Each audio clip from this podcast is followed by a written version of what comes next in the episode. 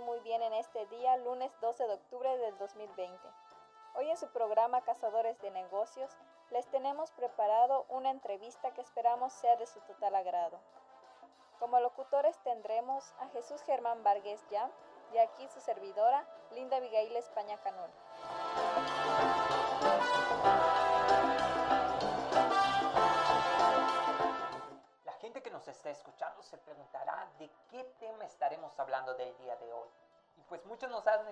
En las redes sociales que estemos hablando de los pequeños negocios que han estado quebrando y por eso el día de hoy vamos a estar abarcando absolutamente todo lo que tenga que ver relacionado con el tema.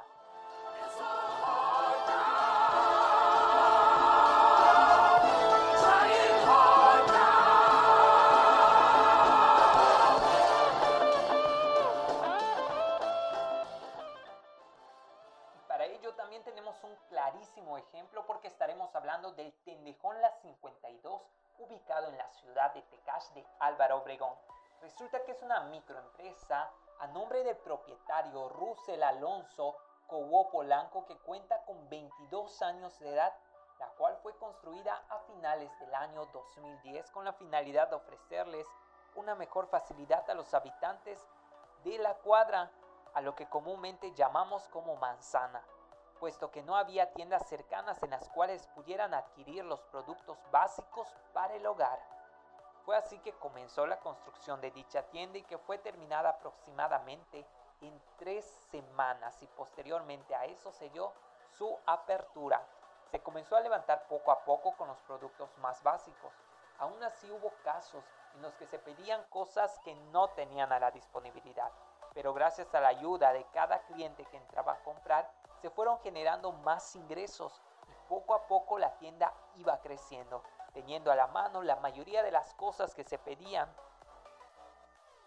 La tienda contaba con una gran variedad de productos, todo esto yendo muy bien y el propietario esperaba que más adelante tenga una mejoría de la que hubiera tenido anteriormente, sin embargo no fue ese caso.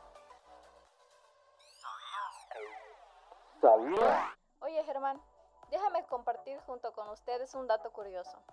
¿Sabían que desafortunadamente existen empresas mexicanas que han quebrado por alguna u otra razón? Así como lo escuchan, los mexicanos no siempre tenemos suerte en lo que nos proponemos por hacer. Tales fueron los casos de empresas como Burger Boy, un local de hamburguesas que intentaba copiar el estilo de las grandes cadenas estadounidenses que para entonces aún no invadían el mercado mexicano. Sin ser espectaculares, las hamburguesas y papas tenían un sabor agradable. Al ser anunciadas en el programa de Chabela, había quienes decían que estos restaurantes eran suyos. Videocentro y Macrovideocentro. Antes de que pudieran verse películas online, de la llegada de Blockbuster a México o de que la piratería estuviera presente en todos lados, acostumbrábamos a ir al videoclub más cercano y rentar una o más películas para ver en la comodidad de nuestros hogares. Con los años, el negocio fue perdiendo esplendor, aunque aún puede encontrarse alguna sucursal de esta marca en algunas zonas del país. Danesa 33. Este era un negocio de helados ochentero que se encontraba en varias zonas de la Ciudad de México. Lamentablemente, desaparecieron de un día para otro, aunque hay quienes le suspiran y le componen canciones hipsters. Chamborsi. Esta empresa de lácteos que debía su nombre a una población francesa, tuvo presencia en varios países por más de 20 años. Muchos llevábamos estos yogurts a la escuela, hasta que en la década de los 90 se declaró en quiebra. Imevisión, conocido como el Instituto Mexicano de la Televisión, era un organismo estatal mexicano que contaba con varios canales a nivel nacional, siendo los más populares el 7 y el 13 de la Ciudad de México. Surgió en 1983 y en 1993. Fue privatizado por medio de una subasta convocada por Carlos Salinas de Gortari, cuya licitación estuvo Ricardo Salinas Pliego. Camiones Ruta 100. Su nombre era Autotransportes Urbanos de Pasajeros Ruta 100 y era un organismo descentralizado dependiente del entonces del Departamento del Distrito Federal que operó en la Ciudad de México y área metropolitana de 1981 hasta 1995. año en el que se declaró en quiebra y desapareció. Gigante. Era una cadena de supermercados de presencia nacional que competía directamente con Comercial Mexicana y Walmart. A finales del 2007, Grupo Gigante fue comprado por Organización Soriana, con lo cual la tienda también cambió de imagen. Aerolínea Taesa. La falta de seguridad en sus aviones fueron dejando al descubierto varias irregularidades que ocasionaron su venta a líneas aéreas Azteca, que por atrasos en pagos y problemas de seguridad fue suspendida en el, 2007. Tomboy. Muchos decían que eran mejores que las de Burger Boy. Nosotros la verdad no recordamos mucho el sabor. Pero eso sí, el servicio podía ser al auto. Había algunas sucursales en la Ciudad de México e incluso una en Acapulco. Vital, Inverland, Serfín. Estos bancos fueron adquiridos por otras instituciones bancarias como HSBC, Scotiabank o Santander. En el caso de Serfín, contaban con unos anuncios animados, vaciladores, protagonizados por aves. Reino Aventura. En 1982, un grupo de empresarios mexicanos abrieron Reino Aventura, un parque de diversiones que en su momento fue el más grande de América Latina y cuya mascota era un dragón rosa llamado Cornelio. En la década de los 90 hubo un intento por revivirlo, fue nombrado el nuevo Reino Aventura y cambió de mascota. Después de escuchar estos datos importantes, ahora haremos un enlace con nuestra compañera Yahaira. Ella se encuentra con el propietario del Tendejón La 52 y le hará unas preguntas. Adelante, compañera. Gracias, Germán. Te mando un fuerte abrazo. Aquí me encuentro con el señor Russell y a continuación le daremos inicio a la entrevista.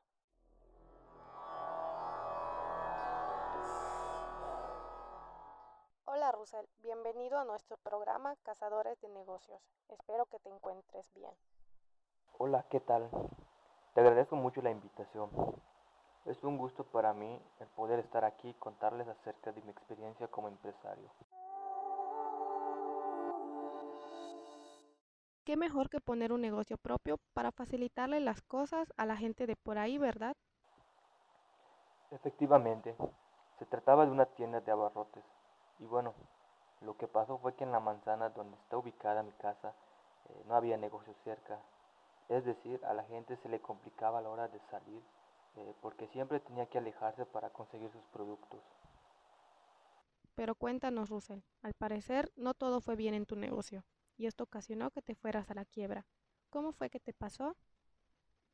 Lo que pasó fue de que no se tuvo un buen control de cuentas, es decir, confié tanto en mis trabajadores que pensé que ellos cuidarían todo lo que yo tendría dentro del negocio. Eh, fue tanta mi confianza que cuando ellos me rendían las cuentas al día yo les creía. Pero un día comencé a notar que entraba muy poco dinero, pero la mercancía iba disminuyendo cada vez más rápido. Así que decidí localizar a un experto en negocios que me ayudara con el, eh, con el inventario de mi empresa y me dijo que es de mucha importancia llevar un buen control de estos y también me informó que la importancia que tiene el tener un inventario de todos los productos que tengo ahí dentro y de cada movimiento que se haga para ir llevando un orden en mis ventas y ganancias. Desafortunadamente me enteré demasiado tarde, cuando ya me había quedado sin capital y pocos ingresos, por lo que me, me llevó a cerrar la, la tienda. Debió ser muy difícil el cerrar un negocio que con mucho esfuerzo pudiste conseguir. Desafortunadamente no siempre se puede confiar en las personas, por lo que como el señor Russell mencionó, es muy importante tener un control en una empresa porque si no la cuidas tú, nadie lo hará por ti. Muchas gracias por tu tiempo, Russell, y por contarnos tu experiencia para que las empresas que nos están escuchando y que no sabían acerca de esto tomen nota y comiencen a prevenirse antes de que sea demasiado tarde. Gracias a ustedes por haberme permitido estar aquí y poder de cierta manera ayudar a los y futuros empresarios para que cuando inicien con su propio negocio no les pase lo mismo que a mí. Eso ha sido todo por mi parte.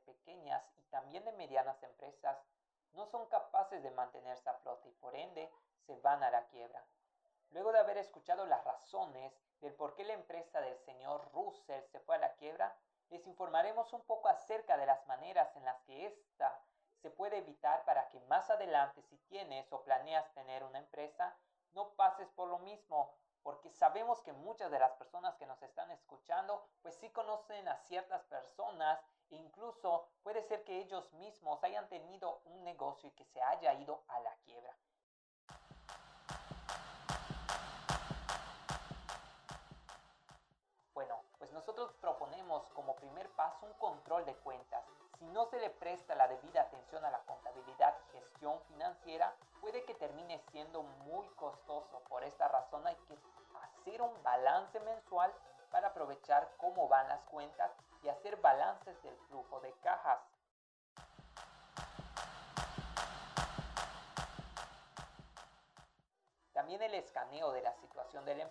Es muy importante, ya que implementar de forma rutinaria los mecanismos de análisis y al mismo tiempo establecer métricas de desempeño que permitan a la compañía saber si los resultados y objetivos preestablecidos han sido alcanzados en el tiempo deseado, a partir de este análisis la compañía puede definir metas específicas acorde a sus capacidades y limitaciones para definir las estrategias a seguir.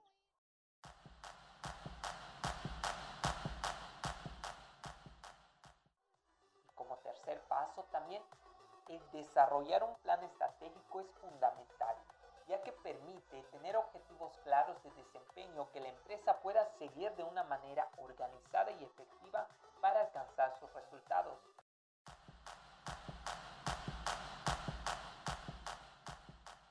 Y como cuarto, tenemos el tener un financiamiento. La empresa debe ser una entidad atractiva para conseguir financiamiento de nuevos socios que decidan invertir en ella pero siempre manteniéndose al margen del capital de cada uno de dichos socios.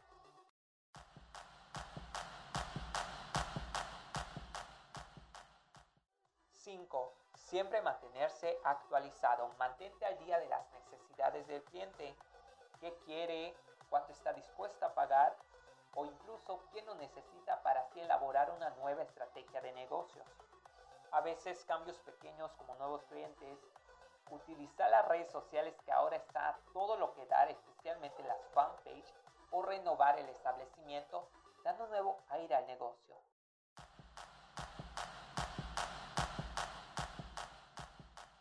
El 6 es un capital propio, la regla general para cualquier empresa. Es evitar cualquier tipo de endeudamiento o pedir más de lo que se necesita es importante abandonar el dicho que dice el que nada debe, nada tiene. Pues para crear no debemos depender de los recursos externos o de préstamos. Ojo con esto.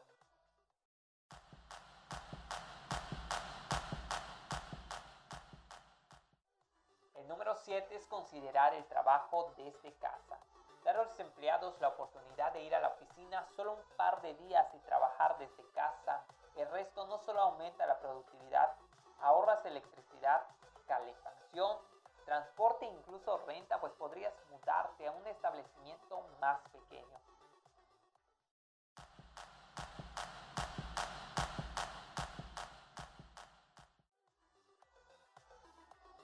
Curso de acreedores. Caso de que no lleguemos a ningún tipo de acuerdo o que este no asegure la viabilidad de la empresa, siempre se podrá solicitar al curso de acreedores, que es procedimiento legal donde solicitarlo a tiempo y de forma voluntaria puede ser lo que salve al negocio.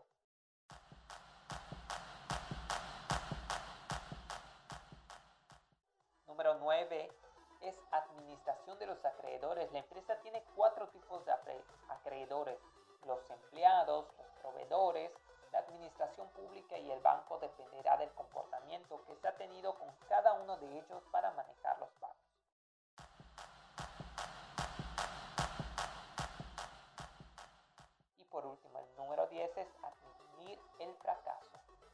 uno de los aspectos más difíciles más necesario. Una actitud soberbia y sobre todo egocéntrica no llega a nada positivo. Hay que saber reconocer cuando un negocio no va bien y se debe tener la suficiente flexibilidad para admitir otras propuestas que ayuden a levantar la empresa.